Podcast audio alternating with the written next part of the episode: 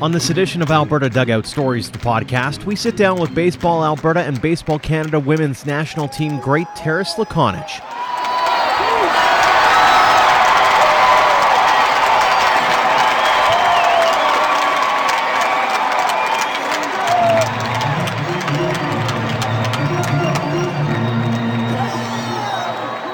Welcome to episode 98 of Alberta Dugout Stories, the podcast. I'm Joe McFarland. Over the last couple of weeks, Baseball Alberta has had to pivot its usual on field Girls' Day events to a couple of virtual town halls of sorts hosted by award winning writer Alexis Brudnicki, the likes of Kelsey Lawler, Heidi Northcott, Candy Wyatt, and Paige Wakefield, amongst others, took part in a couple of conversations. The first was about why girls should play the game, while the second focused on how communities can be supported to deliver baseball programming for them. Both sessions were great, not only for building the game in this province, but also for telling the stories of some of those phenomenal athletes.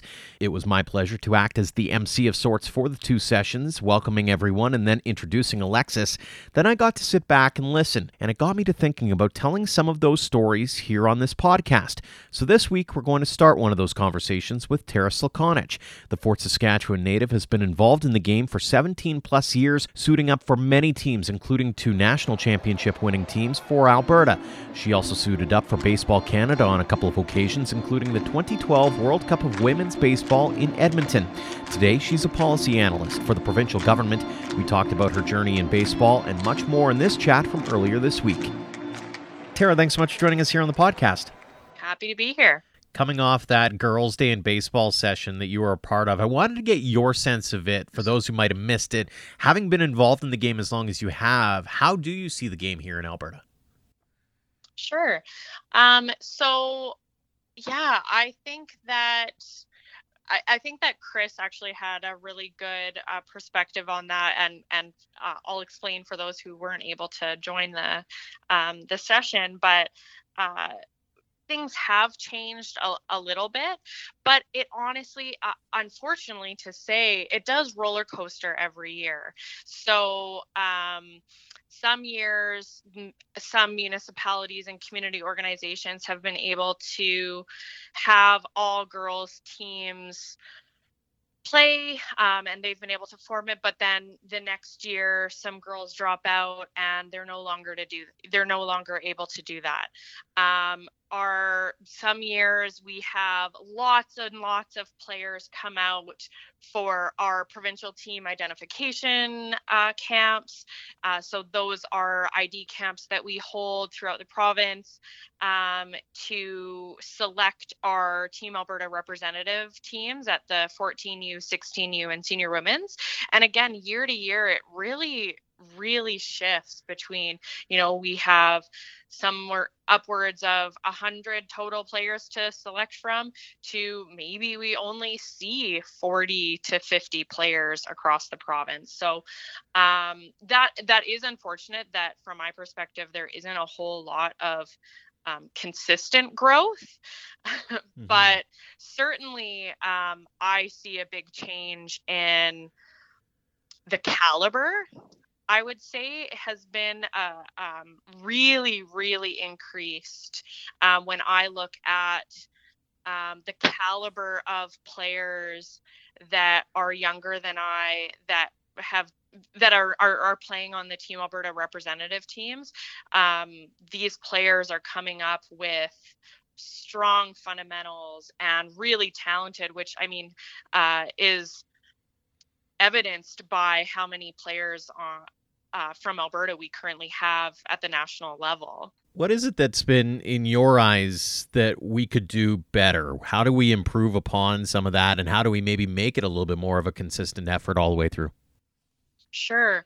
Um, I think um, something that was said in the um, in the session that we ha- had was I think organizations need to take responsibility and do their own kind of work locally. So uh, one of the things that they can do is on their website and in their in their promotional and advertising for baseball registration is just ensuring that um, they're using non-gendered language. So um, you know, not not stating that a league is you know boy for boys aged 12 and under that it's um, you know register your player age 12 and under or for or exclusively even better would be to exclusively say like boys and girls baseball blah blah blah because i think that we have a hard time with the idea challenging the idea that um, softball is for is the girls version of of baseball mm-hmm. building on that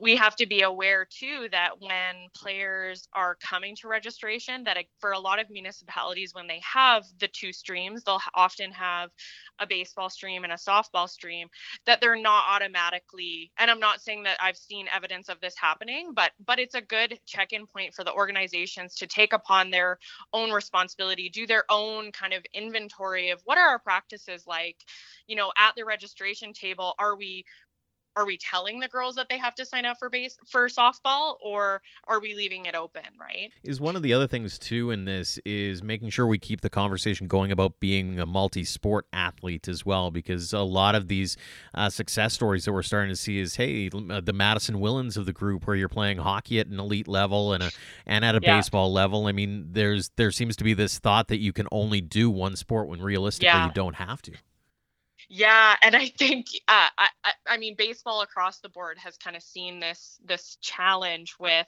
the rise of um, you know summer hockey opportunities. Obviously, we live in Canada. Um, hockey is um, a, a, lifestyle here, um, and many people choose to pursue that um, throughout the summer, which which cuts into kids' opportunities to then play other sports and do that cross training. And what we know from research and and a lot of folks from um, you know NHL coaches to other high level hockey coaches are saying that kids do need to it, they they don't need to specialize in hockey early early on. They do need to play other sports in the summer and take a break. Not only does this help with um, injury prevention and um, and cross training but it also helps with mental burnout as well. We want kids to play sports and be active for life and when you know when they might specialize in something really early we see evidence that and this can go this is not just about hockey this can be any sport mm-hmm. um, when kids start specializing really early on we see that they have an emotional burnout from putting all of their energy into one sport and not having that opportunity to um, you know take a little bit of a break and play something else is another one of the aspects to this is I'll call it the self promotion side of it. Is it, it feels as though, especially uh, when you look at some of the success stories we've had, obviously the Mike Sorokas of the group get a lot of the attention, but even to have some of those kids who make their way to post secondary, like a Kelsey Lawler down in the states or a Matt Lloyd down in the states, and they come back and and are able to teach some of the youngsters, that's going to pay off dividends because the talent pool is going to get bigger and better because they the the realization from the kid's standpoint is, hey, if they can do it, I can do it too. Yeah, absolutely. I think um, exposure to those stories and those role models is absolutely critical, and even more so for um, young female athletes, and highlighting the the phenomenal um, female baseball athletes and their stories that we have in this province. Not only for the female athletes, but for our baseball story in general across the province, right? Mm-hmm. So you know, um, exactly to your point, talking about Kelsey Lawler, um, to not just the the young female baseball players but also to the to the young male baseball players and and showing them you know and again kelsey lawler multi-sport athlete she plays basketball for mm-hmm. played basketball for her university in saskatchewan um, and now in the states um, i think she's playing uh, I'm not sure what sport she's playing, but um, definitely a multi-sport athlete herself. Um, that we share these stories about their success, and because kids can only be what they can see, and so we do need to, and that is something again that local organizations can take on is highlighting these player stories. Speaking of telling stories, let's tell yours. And I want to hear about um, that moment when you realize that this is the sport you are going to love forever and ever. Do you remember that moment? Yeah, um, it, it, it really and and probably very similarly to a lot of the other um, stories that other female baseball players have was was that first year that I made the Team Alberta uh, provincial representative team at the 14U level. Um, and of course my coach was um, legendary chris james who um, it was his first year coaching in the uh, girls baseball program and was definitely the first coach to really take me seriously as a baseball athlete. Um, and and you're we were young i was 12 years old. And so the idea that i could represent my province um, at a Western Canadian Baseball Championship and play baseball with other girls.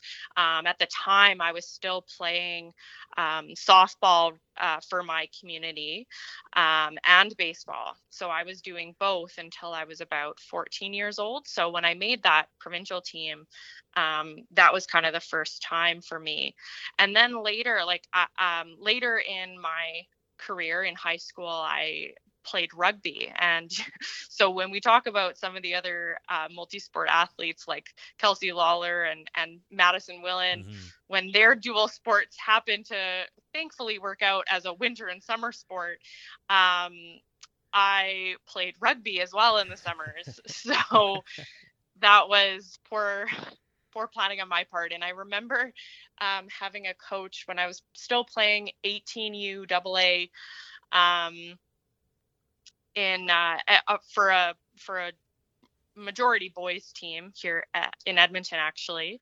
And I think it was the second year that I had made the national team. So at this point I had decided that baseball was you know a sport that I wanted to pursue at the at really the highest level available to me and um, wanted to continue making the the national team. And I remember this coach I had to I came I either came late to a baseball game or had to I think I came late to um, like the pregame to our baseball game because I was finishing a rugby match. And he said to me like that I had to choose. And I at the time I remember feeling really disappointed that I was being pressured in that way because mm-hmm. I still felt that I could play um, you know both of these summer sports and still pursue them as high as I wanted to um, and then eventually make a choice. I was 17 years old, I, I, and I still felt that that was too early. And of course, I after that, um, I actually played rugby for my university. I played CIS rugby for the U of A for a couple years, um, and was invited to an under 21 identification camp for the national team. And again, still playing baseball at at the time. Of course, uh, my story is that I, I did eventually choose um, in 2012. I wanted to focus directly on baseball because the World Cup was going to be in Edmonton, and so I mm-hmm. did, um, you know, give up rugby for a couple years so that I could train. Uh, fully to baseball. But at the time at 17, I remember thinking to myself, this is too early. I still like, I love baseball and I want to pursue it, but I, I, I still think that I can you know do this other sport as well. You've had a lot of highlights over the years playing baseball as well but what was it like? You mentioned the world cup being held in edmonton back in 2012 mm-hmm. what was that like playing on your home turf in front of the hometown crowd and and having that opportunity that not a lot of people get a chance to do? Yeah so that is um, i would say the highlight of my career is that opportunity that i had to um, to represent canada in, in 2012 and in Edmonton and growing up watching the Trappers and the the Cracker Cats mm-hmm. play at um, you know what's now uh, RE/MAX Field. Um, and then being able to play on that diamond, pitch on that mound, see my family in the stands, like that was just completely surreal. And then the opportunities that we had to give back that year were just phenomenal. We we did a couple um, sessions with some local organizations, and like put on girls camps, um, and uh, po- you know post game when uh, young players are asking for your autograph, like just incredibly surreal and and uh, just I'm really grateful that I had that opportunity to to play at that level and the support that I did. Um, in the years leading up to that to to train and and get to that point in my career. Speaking of the giving back side of it, what does it mean to you to be able to give back in that way and maybe tell some of these stories to be able to maybe coax the next generation of, of baseball players here in this province to, to glory down the road? Yeah, um, so that's something that's incredibly important to me. Um, I have uh, been involved in the administrative side um, for uh, a, a, couple years and and started my coaching career um, a couple years ago as well and um, both at the at the community development level putting on camps throughout the province um, and just seeing again trying to recreate that feeling that i had when a coach took me seriously for the first time as a baseball athlete and feeling really um, trying to recreate that that uh, experience where you feel like you belong you feel like you don't have to prove yourself to anyone and that i could just show up and be myself and that's what's really important to me when we go out and we put on these camps and we coach is to um, create that inclusive um, environment where um, these athletes can show up and be the be the baseball player. They're not you know they're not the girl on the team. Mm-hmm. um, and then also you know push them and challenge them to achieve something that maybe they didn't think that they could achieve. And you know not everyone is going to be a national level baseball player. Um, you know but maybe it's hitting a curveball maybe it's being able to you know pitch at the at the u14 distance or whatever it is you know um, being able to hit oppo mm-hmm. um, just being able to support and push them and show them that they can have goals beyond you know what they thought they might be capable of going into an event that they come out and they feel confident to push and strive for um, for their individual goals I suppose a big part of it too is just the teamwork aspect, being able to work amongst a team, being able to uh, be a part of something bigger than yourself. Yeah, absolutely. Talk a little bit about some of the, the greatest lessons that maybe you learned over the years, whether it be through playing, whether it be through coaching, or just being involved in the sport. Sure. Um, I, I, I mean, the the biggest teaching that I would say is the the ability to cope with failure. Um, baseball, I, I, mean, it's quintessential quote: "Baseball is a game of failures." Um, when we go up to the plate, um, and I was never a strong hitter mm-hmm. um, by any means. And uh, so being able to cope with those strikeouts and or um, you know ground outs time after time and still being able to um, to want to put the work in and uh, and also come back out defensively. So a lot of these these um, you know i would go out and maybe strike out and then i'd be the last of the inning and i'd have to get right back. And get ready to play third base or get ready to go out to the mound and um, and have to put that behind me and be able to to set my mind to to defense and be able to to execute the play that comes my way or and especially in pitching like you have to turn it off immediately and be able to turn it back on Mm-hmm. Thankfully, I was DH'd um, when I played on Team Alberta and the national team. uh, now you're working as a as a policy analyst for the government, and I'm curious, anything from the ball diamonds that you translate into the the working world nowadays? yeah. Um, I guess uh, um, one of the things is uh, being able to work with uh, diverse teams and being able to, um, I think, think through where e- each person's strength is and where each person can contribute to a team goal um, and really being able to kind of put those things together and um, it, in order to succeed. So in my work we we have to do a, we, i mean we work collaboratively with um, with individuals and departments across across the government. And um, we have to find ways where uh, you know there we have to find solutions to to really complex problems where there's not an easy simple answer. So we really have to understand what people bring to the table. And i think my years of playing on a team sport where it's an individual sport within a team sport i think some people describe it as mm-hmm. um, where you have to recognize an individual's contribution to this overall team goal and everybody brings different strengths. And yes we might have weaknesses as an individual and as a team but how are we going to bring those things together in order to achieve this common goal? And being able to understand and work towards that. If you had a message for those young athletes out there who are maybe on the fence about playing baseball or any organized sport for that matter, what would you say to them? I just have to say to do it. um, that uh, even if there are people who, you know, might think or say that you don't belong um, get out there and do it the the benefits of playing sport in particular baseball um, is lifelong. Um, you will make lifelong friends, and um, playing sports just gives you such crucial skills for um, being successful in school as you get older, and and then eventually, you know, a long ways from now in their careers.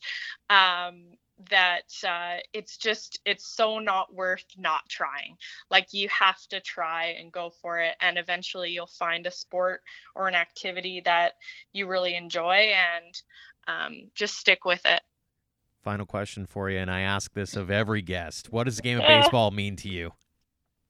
Oh goodness, um, really, it's even though I, it's funny because even though I'm not an active player anymore, and I'm currently taking some time off coaching, um, I still feel like baseball is my life, um, and it had, I actually met my spouse um, through a connection to baseball. So it really has um, rounded out and been an aspect of my entire life, and and I know it it will continue to. Um, so I really like thank goodness for my parents for putting me in base putting my my siblings my older siblings first in baseball and then um and then carrying that on to me because i really feel like baseball has literally given me my identity really. And again strange to say as a non-active player but i really still feel um, that baseball is just such a huge part of my heart and my life. Really was wonderful to catch up with you tara. Appreciate yeah, your time. Too. thank you so much for joining us here on the podcast. Thanks joe Thanks again to Tara Slakonich for joining us this week. And like I said, we'll have more of these conversations in future episodes. A big thanks to all of you, as always, for downloading and listening. If you haven't already, hit the subscribe button on your podcast provider of choice. And if you're able, leave us a rating and review to help spread the word about what we're up to. Until next time, thanks for all of your support, no matter the platform of Alberta Dugout Stories.